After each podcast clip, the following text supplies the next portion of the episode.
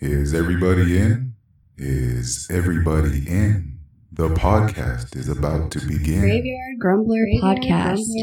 Hello, everyone. Welcome to episode 31 of the Graveyard Grumbler podcast. I am your host, Tino Romero Jr., aka the Graveyard Grumbler. Uh, today's episode's titled The Day Superman Died. Now, it has nothing to do with comic books. And for those of you who were uh, looking for comic book related stuff, uh, it's not going to be this episode. However, this episode is the day Superman died because, like a lot of uh, kids, they they look up to their parents. They, they feel that their dad or mom are Superman and Superwoman. Me personally, my dad was Superman to me. And my dad passed away August 21st, 1993, which is kind of funny that I decided to release this episode today because August is tomorrow and it's the anniversary month of his death. I don't hold on to dates the way that a lot of people do. You know, I, I actually had to ask my siblings what year and day that he passed away. I knew the month, I knew it was in August. Uh, now, disclaimer for people listening to this, especially my family. This episode is in no way, shape, or form meant to shit on any one of you. It is not meant to hurt anyone's feeling, and it is not meant to discredit, discredit anyone's character. Now, I will leave the names out of uh, out of this episode that yeah, I uh, regarding my my family. So I'm just going to refer to them as aunt, uncle, sibling, sister, whatever you know, mom I'm not going to share any, anyone's name. So, on that note, what this episode is about, which I feel like every one of us can release an episode in this way. You know, we've all have lost someone close to us, near and dear to our heart, and we just don't. No, I shouldn't say we, but a lot of people just do not have an outlet that they can share exactly how they they perceive things. You know, for fear of uh, quote being wrong or getting corrected by someone who's seen it and felt it completely different than the way they have. And today's episode is one of those things that just nagged me and nagged me and nagged me for the for the past few years. And I always wanted to release something in that way, you know. And uh, today, now that I have my podcast, I felt like this is an appropriate platform and time to release this episode. Again, it's been one of those things that have been nagging me. And so I decided, hey, why not? Right. And I, with this episode, again, I just feel like I can connect with so many people out there around the world. Again, we've all have lost someone near and dear to our hearts. So, what this episode is about, this episode is going to be about before my father passed away, when he passed away, and after he passed away. It's not going to be a complete chronological, chronological, chronological uh, timeline from the day I was born up until my 38 years of existence. It's not going to be any of that. What it's going to be is just from when right before he passed away, from what I remember, and the day he passed away, and the and you know the day a couple days leading after. Now, what this is is it is everything the way I saw it happen, the way I felt and the way well i guess i mean the the the effects that it's had that's helped shape me to uh, the individual that I am today. So, with that said, I guess it's the best time to get started. So, again, my, my father passed away August 21st, 1993, and he was a very, very hardworking, hardworking dad. You know, he he worked in oil fields. He was an immigrant, came from uh, Mexico, now, the, again, the, the, timeline and from exactly where he was born and where he was raised and where he came from, that, that's all shady to me. I, I don't I don't know exactly. Yeah, he is my dad, but uh, he was born, from my understanding, he was born in Zacatecas, Mexico, and then he was raised in Tijuana, but then came over to the United States. And uh, for those of you wondering, yes, he did get his citizenship to become an, a U.S. citizen. And you know, then he met my mom, and you know, they married. Uh, however old they were when they were married and had kids, they had uh, my two older sisters, and then myself, and then way later on down the years, my my brother came out as a surprise, and so at the end, he had four kids, two two girls and two boys. And me personally, I just think that I'm the best kid out of all of them. But hey, that's just my opinion. Again, that's why it's my podcast. Uh, he, like I said, he worked really, really hard, to, you know, to provide with this family, just like any any loving uh, dad and husband would do for their family to make sure that they're provided for and taken care of. And the reason why I call I I, ref- I made this episode uh, the the day Superman died was because some of the stories that my mom told me when I was younger and even when I got older, you know, after he had passed away, it left me in disbelief that you know an, an individual was capable of performing day in day out you know in a, in a very physically demanding job out in the oil fields like my dad has or like my dad did the the funny thing is now that I'm older I'm not as extreme as my dad was, or at least I don't think so. But work is work, you know, regardless of how badly I'm hurt, how, you know, if I don't feel well, I have to go to work. I have to, I have to go in. Now that I'm, I'm, you know, a little older and I've been working for, for a lot of years now, now I, I use my sick days. it, it took me a long time to realize that my sick hours are there for me to use and not just to let them go away. So now, if I'm not feeling up to it or if I'm in too much pain, I just won't go to work. I'll call out, use my use my uh, sick hours, and you know I don't feel as bad. I still feel bad because I missed work, but you know. Anyways, this is, this isn't about me. This is about my dad. Uh, you know, growing up, you see your, your your the routine was my dad would go to work at five in the morning, so he would be up real early in the morning, you know, four or something, drink his coffee and have his breakfast. My mom would be there making his lunch, and as a treat in certain times, I would be able to wake up with him at four in the morning and go uh, sit at the table while he's eating his breakfast and drinking his coffee, and I'll have one of the homemade tortillas that my mom would make.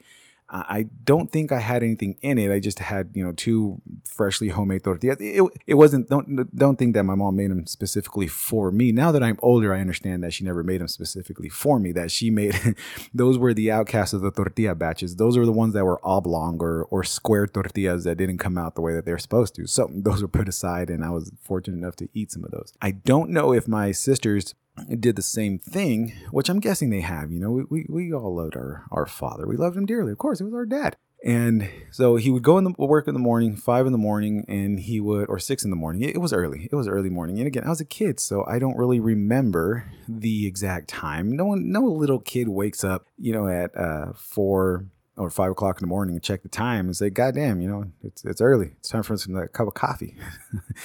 Uh, you know, so the routine would be my dad go in the morning, he'd go work all day, come back home in the evening around five, five thirty. We would hear his truck pull into the driveway. I would get excited and hear my dad open the the back the backyard the gate to the backyard, come into our back door, place his lunchbox on the counter, and hear his heavy boots walking from the kitchen to the living room. And when I saw him appear from the kitchen, I would be overjoyed and run to him, you know, hug him, tell him hi, and, and all that other good stuff. And then I would make a beeline from him straight to his lunchbox so I can eat the leftover sweets that he had bought at the store or at the from the lunch truck. So uh, on the good days of of the of the uh, uh, not the pilgrimage, but when the rating of his lunchbox, I would have you know some uh, home run pies. I would have some ho hos, a couple Twinkies here and there, and the ones that I hated the most would be the snowballs. I, I would peel the, the pink coconut snow, the pink coconut uh, topping off of it and just leave the chocolate cake because I'm a gangster like that. You know, I'm raw. and I like coconut.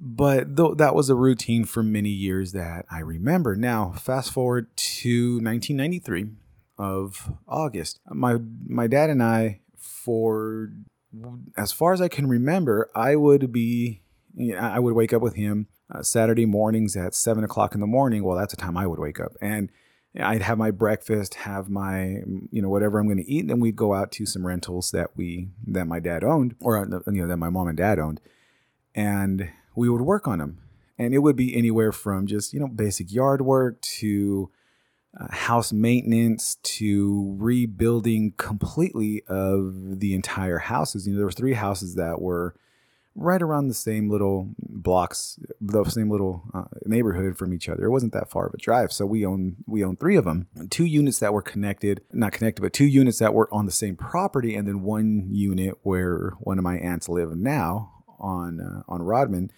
in Bakersfield, California. That was you know that that had, that was a bigger piece of property and a bigger a bigger rental. However, you know I remember as a as a child seeing all of my the Romero family completely destroying the interior of the house, the outside of the house, and rebuilding them to you know so they can look better, have new uh, interior structures, and and be able to meet code inspection standards, which at the time I didn't know. I just thought it was just a family get together where all, you know, a lot of my cousins and my uncles would hang out with each other, drink some beer, and work on the house and break shit. You know, so I, I would loved it. You know, my my cousins around the same age at times would join in the demolition and rebuilding, and it was it was a fucking awesome time. You know, so again, that was a routine every Saturday morning for years and years and years and years and years and years. So 1993, it was the 21st of August.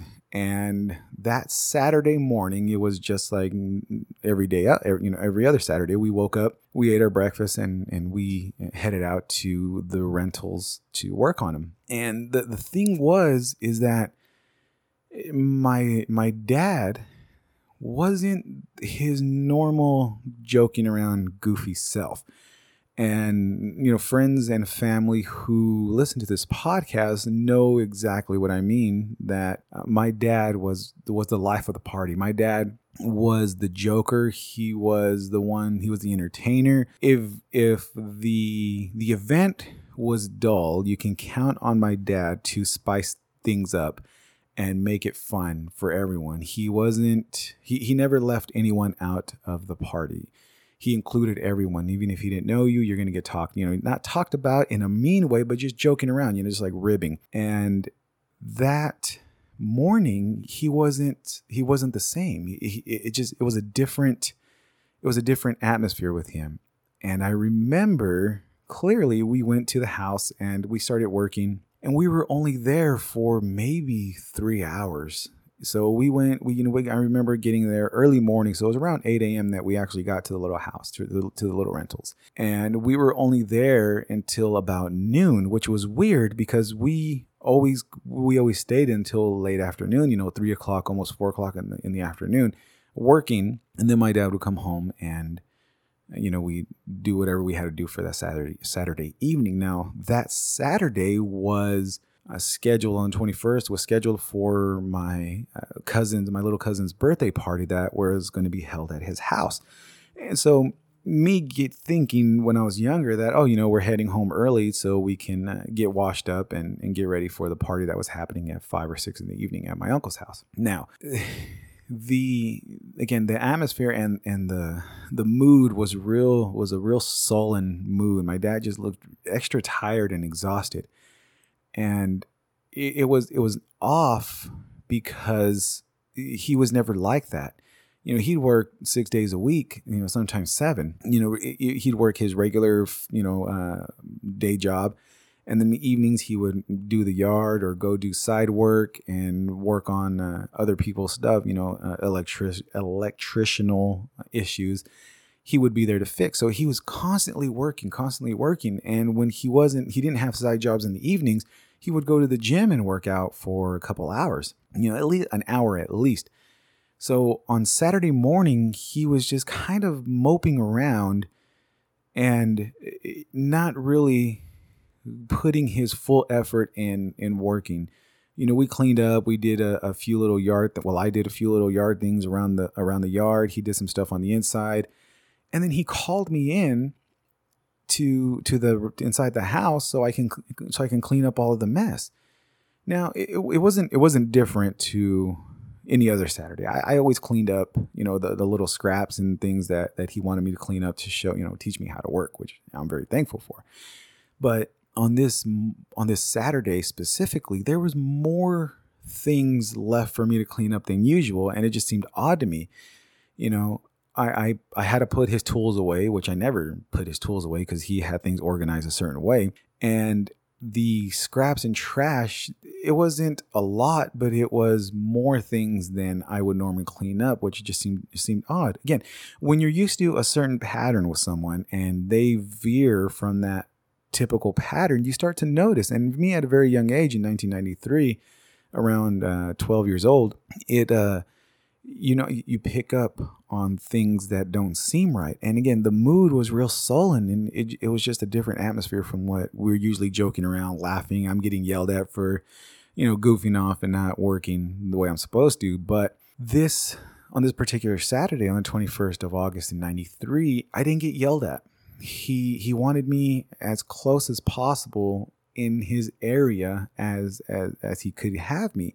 Again which was really weird because i would get sent off to go do uh, yard work and clean up things from the outside. That way i won't be in his way so he can actually fulfill the task that he had that he had that he need to get done or need to get completed. So he would again we only worked for a few hours and we uh we wrapped it up and and it was just odd that we we finished so early. I mean, I was ecstatic because I I hated working at the rentals. I mean, my sisters can can agree. You know, those fucking rentals are deadly. My mom, you know, dramatically jumped into a window, broke her ankle, and you know she fireman rolled just to prove that you know she can still jump through windows. And no, I'm just kidding. my my younger brother locked himself in or something, and he couldn't open the door, so my mom had to jump in through the window. This was after my dad passed away, and she had to jump in through the window, and she broke her ankle.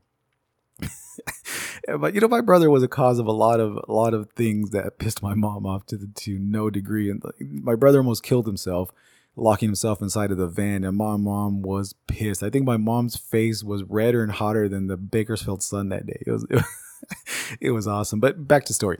Uh, so you know, I, I was uh, I was very relieved that we were able to go home. So we head down the street uh, to the little market that we would always buy. My dad would buy a couple uh, a couple tall boys or a six pack of beer and I would get my my reward for working, which would be you know a bag of chips and a sprite because you know I had to drink a sprite because I wanted to drink a beer like my dad, but I wasn't old enough to drink beer yet. So that day he picked up a six pack, and his his beer choice at the time was Bud Light. He was way past the Budweiser days, so he was now into the Bud Light phase. And he picked up a, a, a six pack and didn't drink anything. Normally, he would have a beer on the way home, again, yes, I know now that I'm 38 years old that drinking and driving was one is 100% illegal, and no one should ever drink and drive or drink and then drive. No one should ever do that. But at the time growing up, I thought it was perfectly normal because that's something that I saw from my cousins, from my uncles.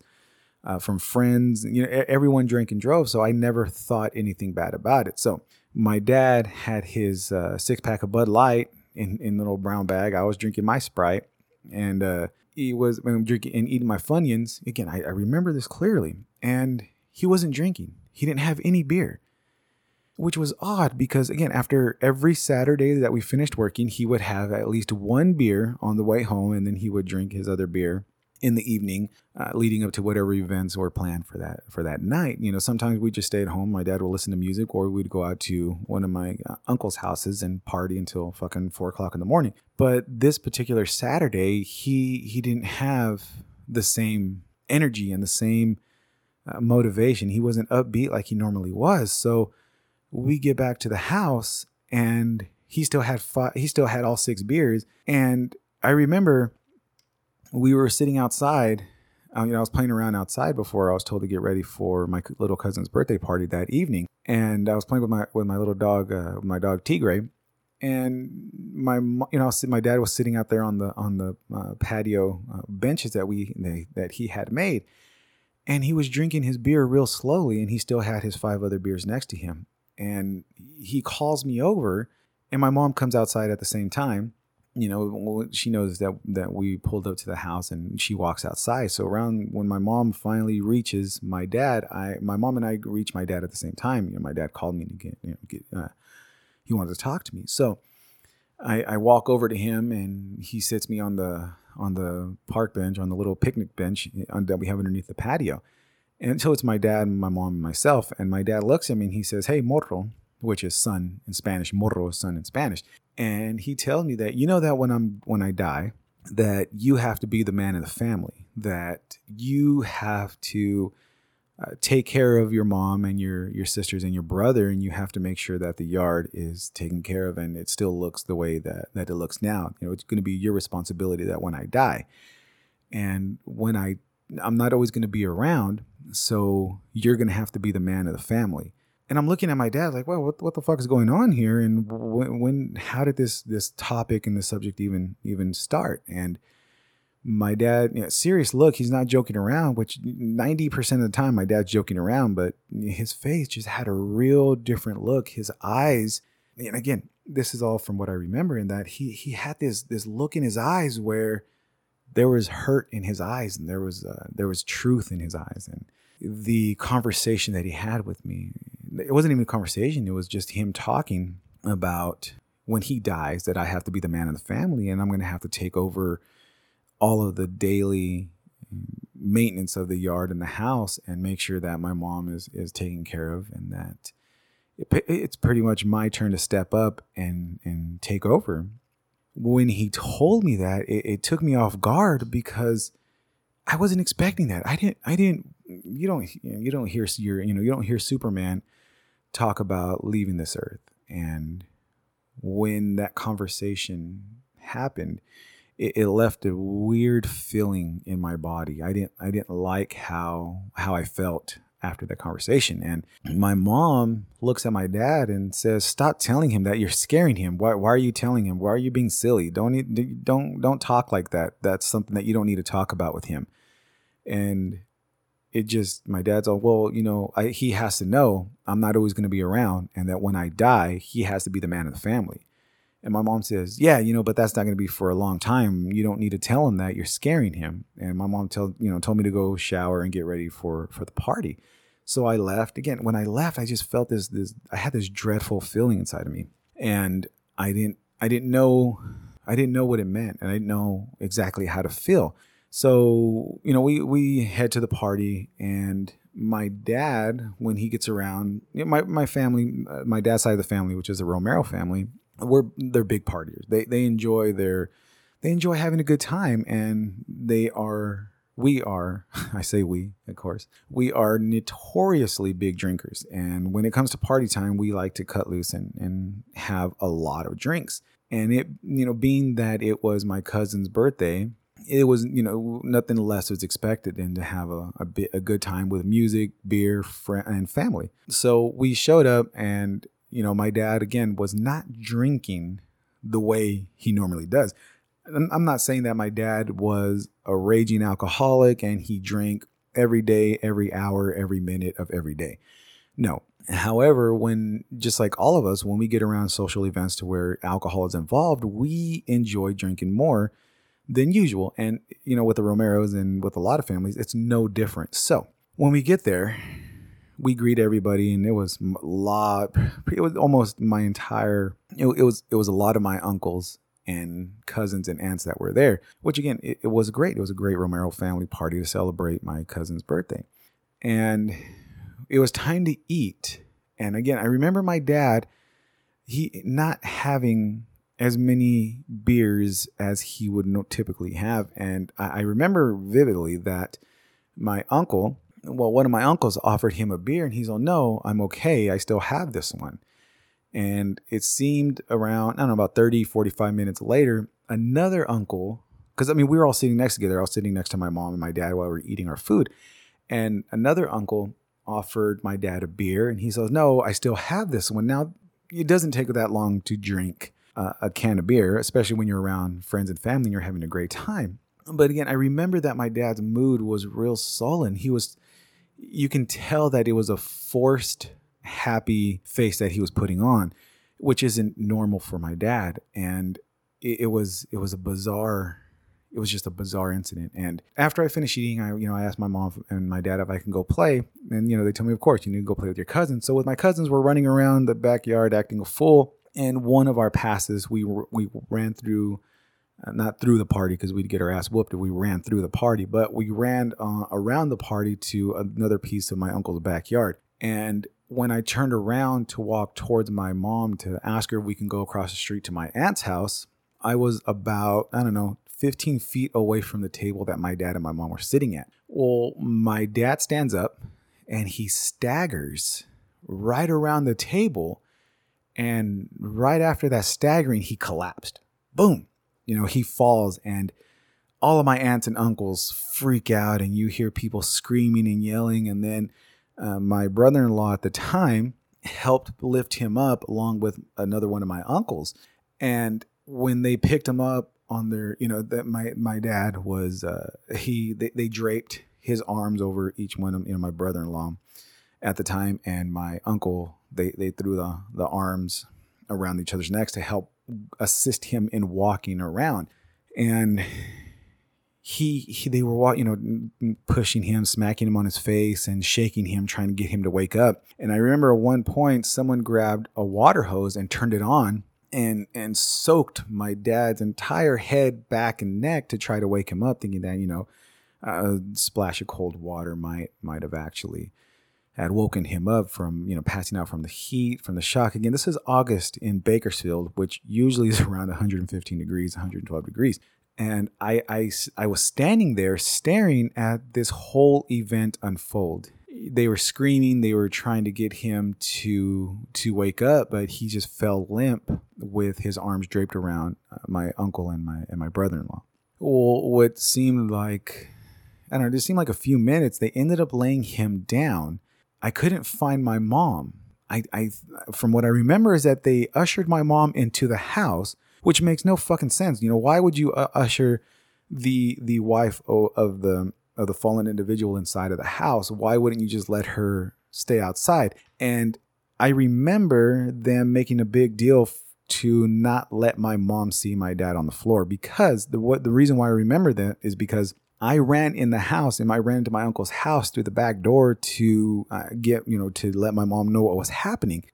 A couple of my aunts were standing in front of my mom telling her, don't go outside. Everything is going to be, everything is going to be okay. And I'm looking, again, I'm, I'm, I'm 12 years old and I get, it didn't register in my head why the fuck they didn't let my mom walk outside to watch my dad pretty much die on the, on the ground. And I remember my mom telling me you know, Fortinito. That's you know, that's my, my nickname growing up. And she tells me, go take care of your dad and let me know what happens. So I tell my mom, okay, and I haul ass out to back to the backyard where, where my dad is is on the ground. And by the time that I get out there, the the uh, EMTs were already working on my dad. You know, they had his shirt open, they had uh, you know, the, the telemetry monitors on him. They were starting an IV. They were checking his blood pressure, and they were no, there was no movement. There was no movement from from my dad. There was a huge, huge body, a circles a circle of bodies surrounding my dad on the ground, and one of the EMTs looked at the other EMT and gave this look and shook his head and I knew right then and there that my dad was dead the day Superman died. But because of all the, the, the because of all the excitement and and uh, chaos that was happening, it didn't register. But I clearly saw the EMTs look at each other and give that fuck. He's not making it. So they they throw him on the stretcher. Yes, they threw him on the stretcher. They picked him up and tossed him. My dad was, uh, uh you know, it, it was an emergency. You know, so they they strapped him in, and aunts crying, uncles were shaking their head. Everything was was just it was chaotic. And then they take him into the ambulance. At that time, somewhere along the lines, it was agreed that I was to go to one of my other uncle's house and with my cousin, which the the uncle that I'm talking about, I, I loved him. I love him dearly. And we went to his house while my aunt went with my mom to the hospital to you know find out what's what's happening with my dad.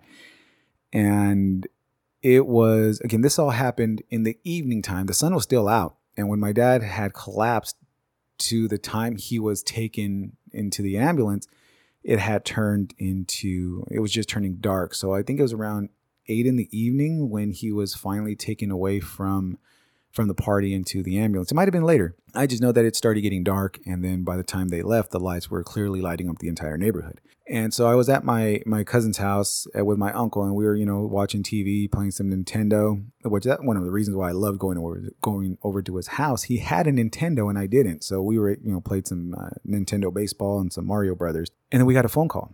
I knew for a fact that it was my aunt who who called my uncle to update him on the status and I asked if I can speak to to my mom, and if or if, actually I asked if I can talk to my dad, and then I wasn't giving any permission to to talk to my dad, and then I asked if I can talk to my mom, and then my I was given the phone, and I talked to my aunt, and I asked, you know, how's my dad, and I remember my aunt telling me, oh, he's fine, everything is okay. And I asked, Oh, is he breathing? And my aunt says, Yes, he is breathing and he will be home tomorrow morning. So this happened on a Saturday. So Sunday morning, you, you know, I was going to see my dad, which was fucking phenomenal. I was very excited. When I hung up, I was excited. I was I was overjoyed. I was happy. You know, I just saw uh, my my superhero fall to the ground, get hauled off in an ambulance, and then he was going to come back. You know, he was going to be back better than ever Sunday morning. You know, because nothing could hold my hold my dad down. And the reason why I said I was so excited was because my dad, at one time in his working life, was hit by a diesel truck when he was walking through the yard of his work and he got hit by the diesel truck and broke a couple of his ribs. He still tried to go to work the next day and he would have succeeded if my mom would not force him to stay home and call the owner of the company to let him know that my that he had broken ribs and he's not going to be able to go to work for a while. And with that story on top of other stories where my dad was hurt pretty bad, he still went to work. So when you see your superhero collapse on the ground, and then your aunt that you trust, love, and respected dearly tells you that he is doing fine, he's breathing, and he'll be home tomorrow morning, you don't think anything other than that happening. So I was ecstatic. I was overjoyed. I was so excited that I could hardly sleep, you know, because I was excited to see my dad. Why wouldn't you? But you just saw something happen to your dad. And so I go to sleep, wake up early in the morning. We drive off, you know, we head over to my house. And when right before we parked, I saw a bunch of cars parked in front of my house.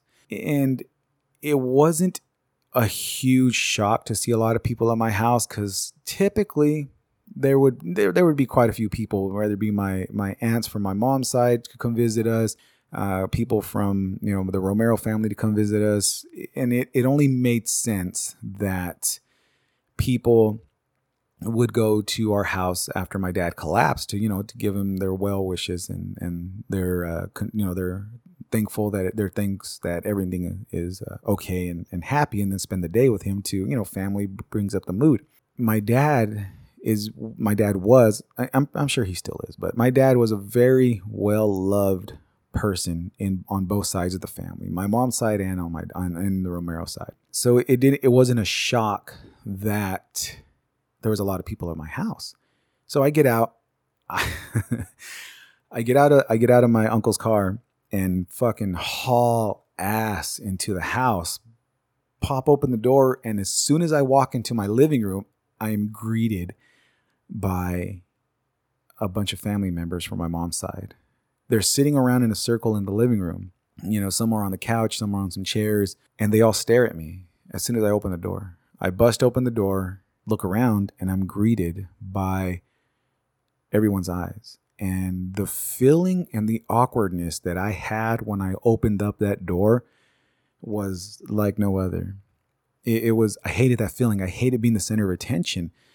But I knew that the center of attention for that particular moment wasn't a positive one. I saw my mom's face. It was wet with tears.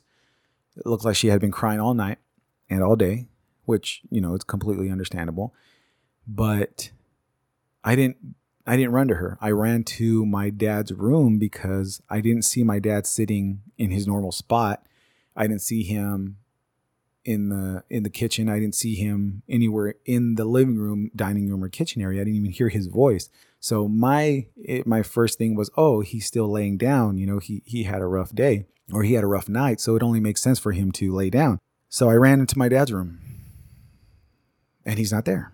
Now, what that the, the thing that hurt me the most wasn't the fact that my dad died. Yeah, that hurt. Don't get me wrong. That that really that really fucked me up. But what hurt the most was that my aunt lied to me about it. That you know, it, it, I never understood why in the Mexican culture you know, I don't know if that's just the Latino culture or if it's just in all the cultures that death is something that's kept a secret and lied to. Don't lie to your kids about someone dying, you know, especially if it's their dad or their mom. Be be fucking truthful. What that hurt me the most, I, I have never been I was I was never let down by someone I trusted and I loved so much like I did with my aunt. And apparently, again, remember when I told you that when the EMTs looked at each other, that I, I knew that he had passed. Well, apparently he had passed away that night, that evening, and there was no uh, hope in reviving him. So he uh, he was dead. So with that feeling of my dad dying, and then the the horrendous, overwhelming feeling of being lied to, combined, I lost it. I started crying. I was crying. I was I wasn't frantic or I wasn't hysterical, but I went to my room uh, and laid on my bed and cried and cried and cried and cried and cried and cried and cried. My mom came and you know she apologized, which I don't understand why my mom would apologize for my dad dying. It's not like she killed him. It's not like there was this master plan where my dad was going to die. you know what I mean on that day. So I don't understand why my mom cried. I mean, my mom apologized, and the the hurt that I had when I was a little kid was the was and has been the worst hurt that I've ever felt in my entire existence.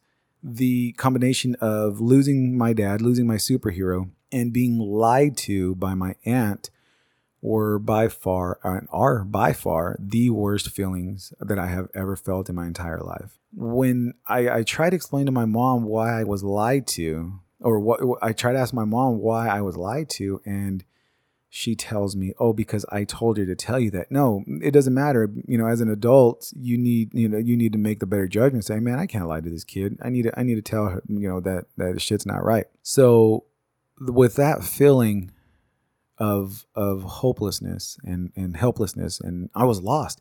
What what am I going to do? You know, my it's not that I it's not the fact that I lost somebody. It's the fact that my entire routine since the the beginning of my existence has now been turned upside down and chaotic. And what what am I going to do? And what's the worst part about the entire not the worst part one, one of the bad things about the about that is trying to get your bearing and trying to put on a brave face when you uh, you uh, uh, you you just something traumatic has been told to you and then you walk back in and try to confront and and meet everyone's eyes and the feeling of I, I feel sorry for you, or it's not how, how do I explain it? It's not that they felt sorry for me, is that yeah, they felt sorry for me. That that's pretty much, you know, this guilt feeling that I felt for no reason. You know, I felt guilty and I felt I felt hopeless. I felt like a, a fucking circus animal walking back into the living room and seeing all of my family around.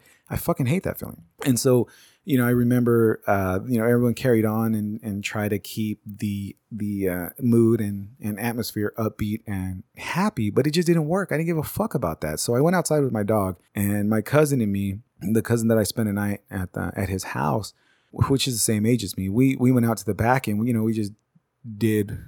We sat there trying to reflect and and combine our own memories of my dad without the influence of my mom and my siblings and my aunts and uncles, which of course were great. You know, we, we were able to share the, the wonderful moments and, and everything that, that as far as a 12 year old can remember, we're able to put together. But I, I remember that I was so angry and so lost. I didn't know what to do. I didn't know how to combine or not combine, but I know how to handle my my emotions and my feelings so i was crying. And for my family members who know my dad my dad was huge on you know little little boys don't need to cry. Little kids shouldn't be crying period. I mean that's that's the way my dad looked at it but specifically you know little boys because you know men don't cry. So being 12 years old and and fighting the the feelings that I had was it was it was confusing for me because I was trying to be a man, quote unquote, and then I was trying to uh, still you know release my emotions and, and figure out how to deal with that. And what a, what a lot of my family members don't know is later on that evening i went into my dad's truck and found his his uh, emergency cigarettes that he had. And so I took a cigarette out of his his pack and it was a Winston Red, the harshest fucking cigarette I had ever smoked in my entire life. I went around to the back of of our of our uh, of our yard and went around the back. And at the time, I was able to get away with it because everyone was still emotionally distraught and, and dealing with family members on the inside because nobody left our house for like fucking three days, it seemed like. We always had aunts and uncles and cousins at our house no matter what time of the fucking day which, you know, I mean, it, it annoyed me because I, I didn't want people at my house. I wanted to be alone. I wanted to, you know, be close with my family to help, you know, uh, fill the void that that we had now. But we couldn't do that because little kids aren't allowed or aren't supposed to get involved in adult shit, which was really fucking annoying because, you know, yeah, we're kids, but you know that happened. That's our dad. Don't don't just push us aside and and mute our voice. We need to to open up and we need to you know help heal this and not be ignored and told to shut up. You know, I, again, there's there's one specific aunt that that I went inside to that I went inside later on that evening. It was around uh, you know eight in the evening, and I tried to I tried to talk to my mom, but again, my mom was very emotional. She was very distraught. You know, she just lost her life partner and didn't know how to handle it. You know, it was, it was a sudden thing that that all this happened. But I remember walking into the house that evening and I remember trying to talk to my mom, and this aunt told me to be quiet and leave my mom alone and to go away. That pissed me off to the worst fucking way that I can ever think of. Now, you know, now that I'm older, I wouldn't don't, you know, for for parents of whatever culture, don't do that. Allow your kids to talk to the person that's mourning because we're all mourning as well. An adult mourn isn't an adult who is mourning isn't any different from a child who just lost their parent and mourning. It is still a huge emotional uh, hiccup and a huge thing that that they have to deal with. And by telling them to get away be, makes it seem like their their emotions aren't as important or as valuable as other people's are. And that's a fucking lie. It's all just as bad and everyone still needs to mourn and everyone needs that that uh, opportunity to open up and and get comforted by their fucking mom. You know what i mean? And that pissed me off. So I again I went out to uh, we're gonna go grab that Marlboro I mean that Winston cigarette and went to the back and I lit. it and I lit it and I sat on this little you know piece of equipment that we had in the back. I, or actually it was a toolbox. So I sat on this toolbox the way that my dad would sit, the way I remember him sitting, and I remember trying to smoke that Winston because I wanted to be exactly like my dad. Well, joke was on me. I took a huge drag of the cigarette, tried to inhale, and I fucking died, not literally, but I, I about died. I started suffocating. I threw up and started coughing my lungs out and crying, not not literally crying, but my eyes were watering because I the fucking cigarette was so harsh uh, that I almost uh, it, it it it did a number on me. But I didn't put it down. I still tried to to um, to finish the cigarette. I remember you know sitting there and using words that my dad would use to try to embrace his spirit and his soul and bring him back not bring him back in a physical form, but bring him back to where I remember being comforted and enjoying and celebrating his existence. It was it didn't work.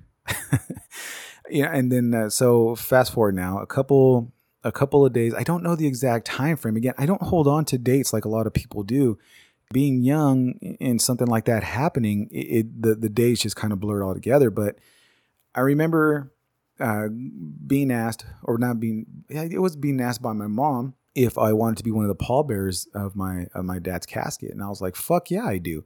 Hell yeah, I want to be a pallbearer. I want to carry my dad's casket. You're damn right, you know. And that was one of the biggest honors I've ever had, asked by my mom. So you know, I had that, you know, and puff my little chest out and prove that you know I'm I'm able to handle this. But I remember my sister, my sisters, myself, and my brother going to the uh, to the morgue or the mortuary where my dad's wake was going to be was going to take place at. And they they allowed us to look at the body before they you know we, they took him to the church and we did the whole catholic memorial thing and then the wake at the mortuary. I remember going to see the body beforehand and he was in his casket i didn't cry.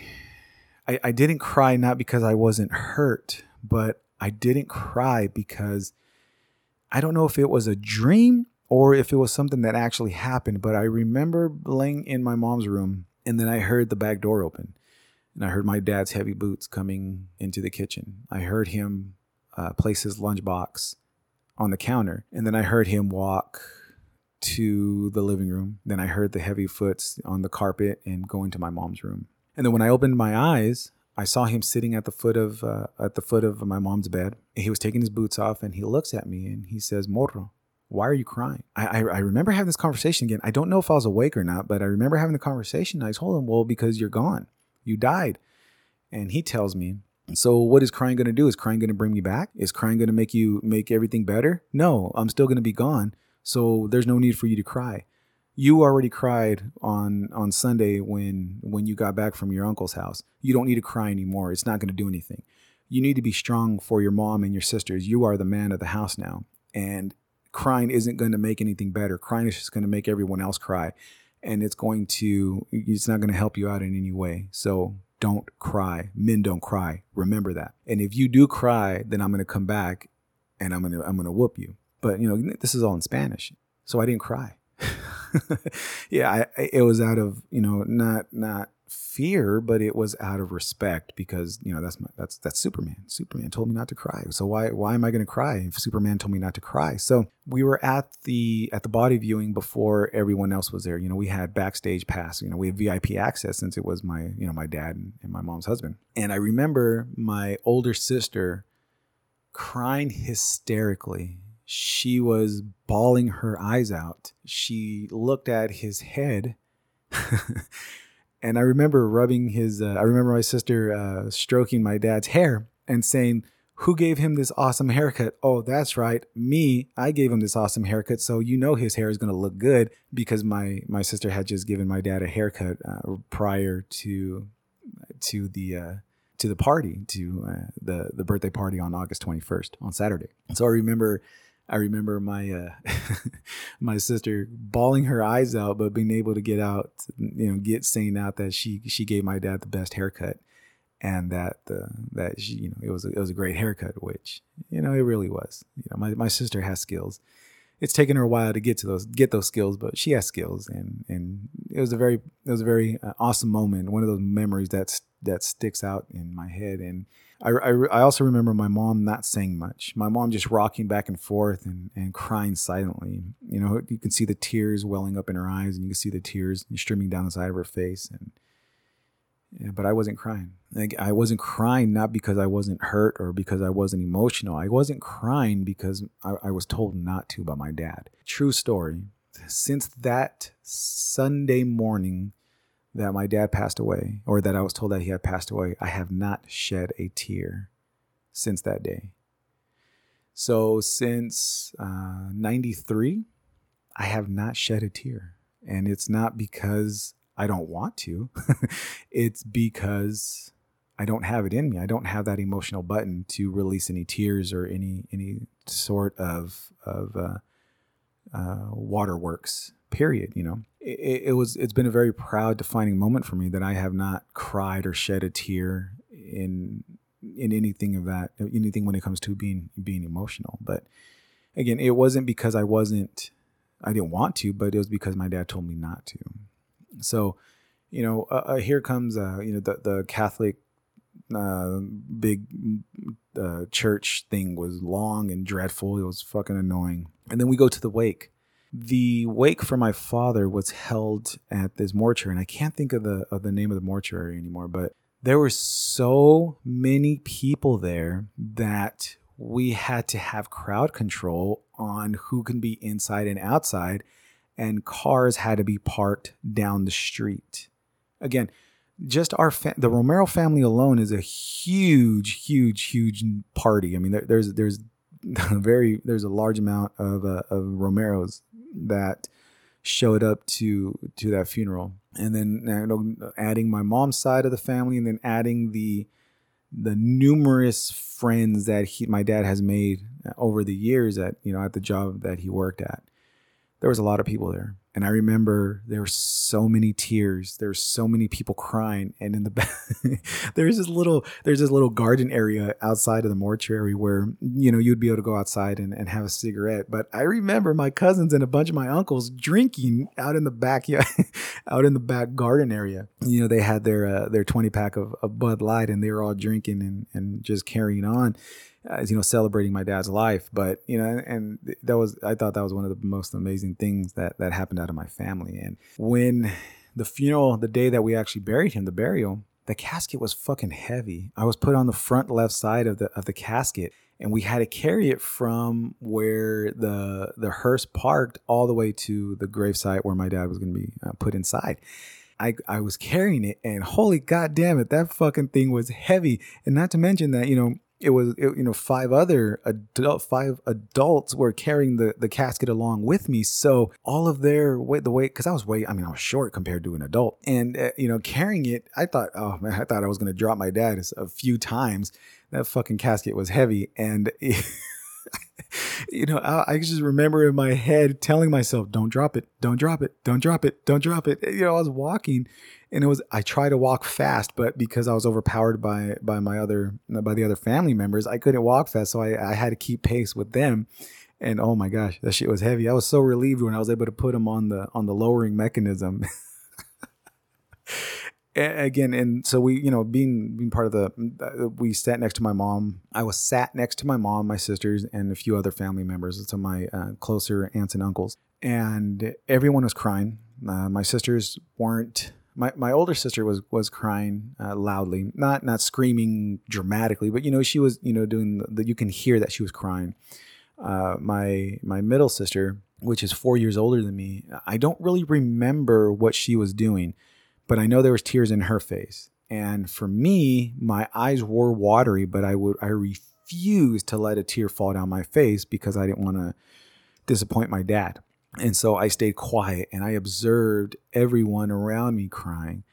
And at some point, I remember my sister, who's four years older than me, she, her and I ended up talking and joking around and you know cracking jokes about you know things that were happening around. You know our way of coping with with traumatic events it was uh, it was surreal to see my dad being lowered six feet in the ground. It, it was it was it was the most bizarre thing I have ever seen and I have ever witnessed. It, eh, you know that that saying where I I uh, I don't know the saying. I don't know why I said that, but you know, watching watching your superhero being lowered six feet into the ground uh, does something to your head. It, it it changes you emotionally. It changes your way of thinking. Well, at least me. I don't know if it if it happens to anyone else, but at that point, when I saw my dad lower get lowered into the ground, it was at that point where I no longer believed in God. I no longer turned to any religious comforting, any sort of fate.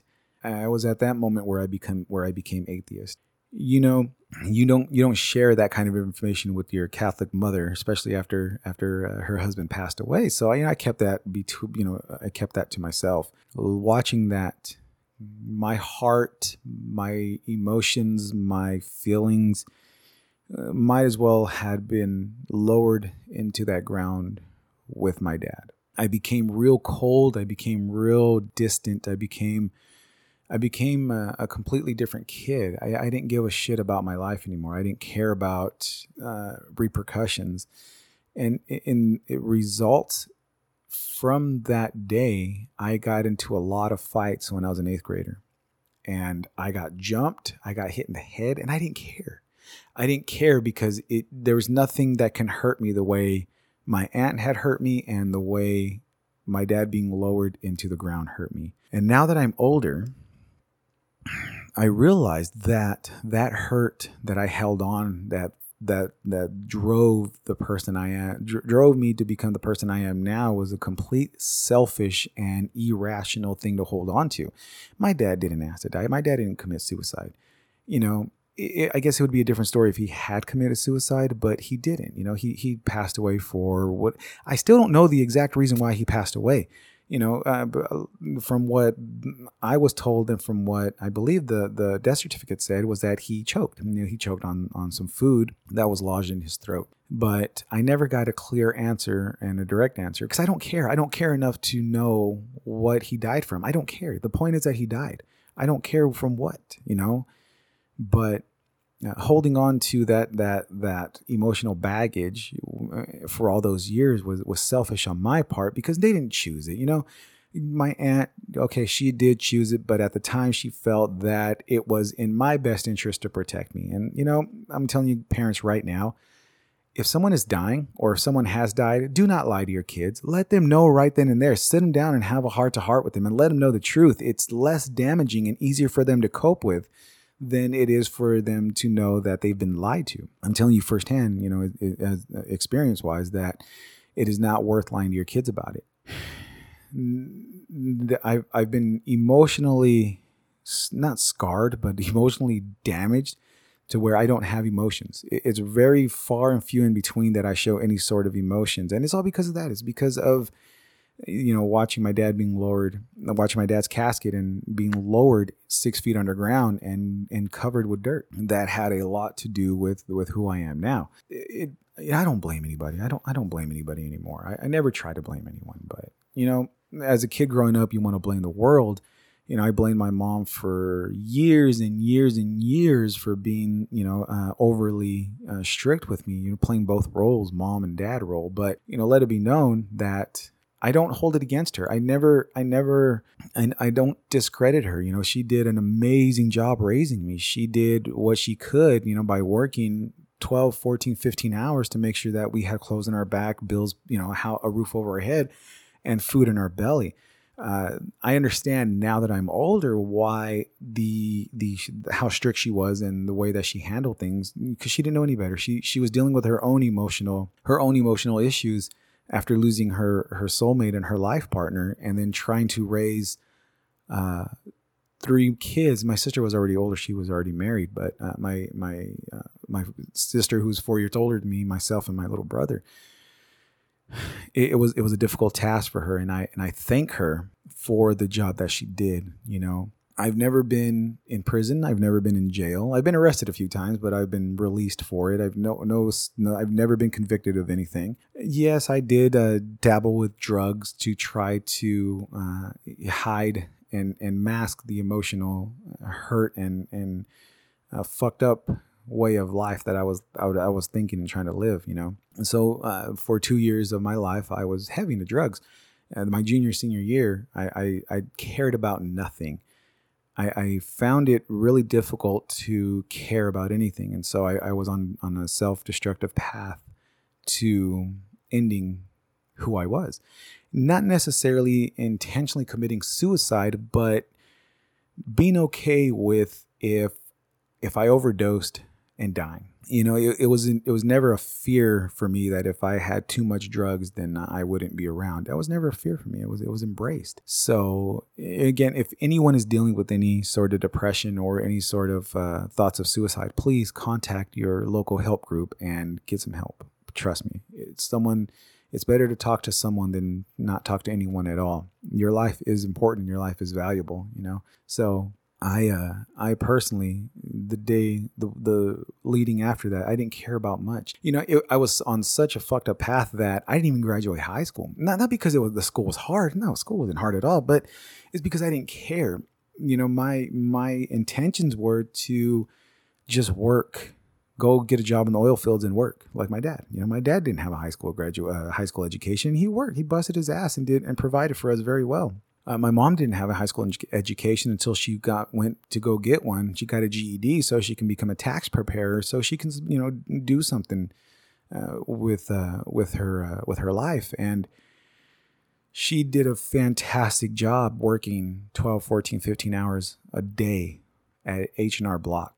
And a lot of that, again, I, I don't blame her for how overly strict she was with me. I didn't make I didn't make her life any easier either, but I just after my dad died, I was a completely different person. I didn't I didn't care. I didn't care about family. I didn't care about uh, anything. I, there's nothing that I cared about because I didn't know or I didn't have an outlet to uh, to open up and and talk about everything that I'm talking about today.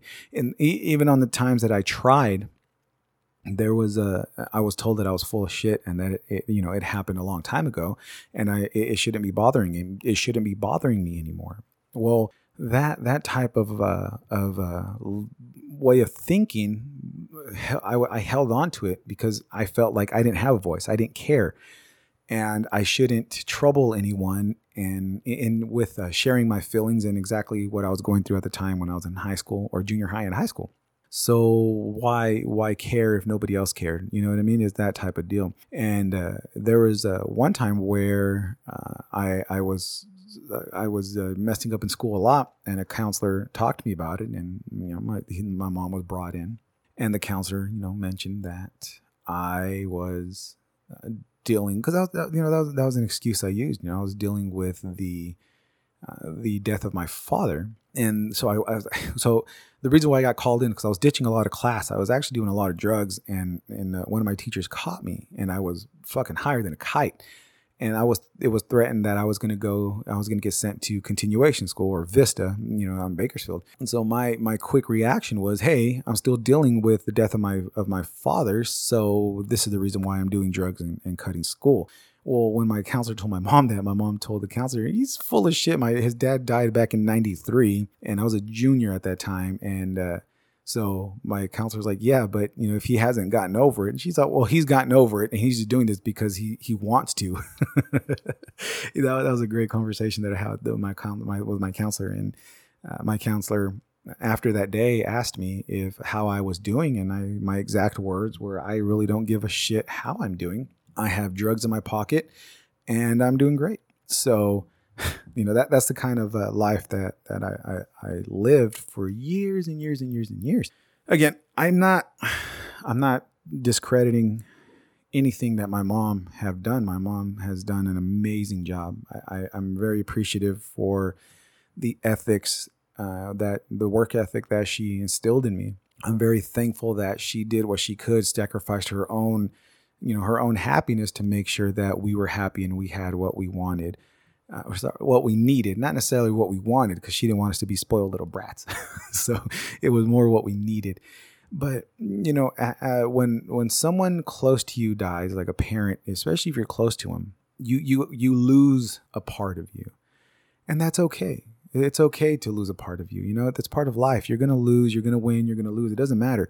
The, the most important thing is that you find a good outlet to uh, help heal and and fill that void with with good things. Um, I filled it with sex, drugs, and rock and roll, and that didn't work out too well for me. I mean, I didn't get anybody, you know, there, I don't have any illegitimate kids running around, but you know, I also didn't graduate high school because I didn't want to. I didn't care enough to to graduate high school. But you know, all in all, I am doing well. I, have been married for almost 20 years. I have three amazing kids. I have an amazing family. My sisters, my mom, or my brother. We're all supportive of each other. We, you know, we we uh, we do what we can to to reach out and and you know rem- remind each other that we're still there. And as far as my other family goes, you know, the Romeros and all that, you know, they're they're they're great for for what they do. You know, I'm appreciative of being a Romero. I'm always proud of being a Romero, and I always will be proud of being a Romero. Uh, the the ending. Oh shit! I've been talking for an hour now, but uh, all all in all, uh, the the whole. I, I just felt like I needed to get to put this out, and just just and pay homage to my dad. My dad was a wonderful man. He was a great man. A lot of people who I'm related to, a lot of friends can can attest to my dad being an, an, amazing person. You know, he he lit up the room. He made everyone laugh. He felt he made everyone feel welcome. You know, I I, I talked to my my wife and my girls about if if my dad was still alive now, how spoiled my three kids would be. It would be ridiculous how spoiled they would be, you know, especially uh, being all girls. My dad would would be head over heels over having so many grandkids. Uh, you know, it's just I, it's unfortunate that that my kids weren't able to experience the the joy that my dad my dad had. But you know, we we try to keep things alive and we do what we can. I, I don't really talk about my dad's life and history unless I'm asked about it. I just don't I just don't see it as a necessary thing. You know, I, I have his memories deep in my heart and in my mind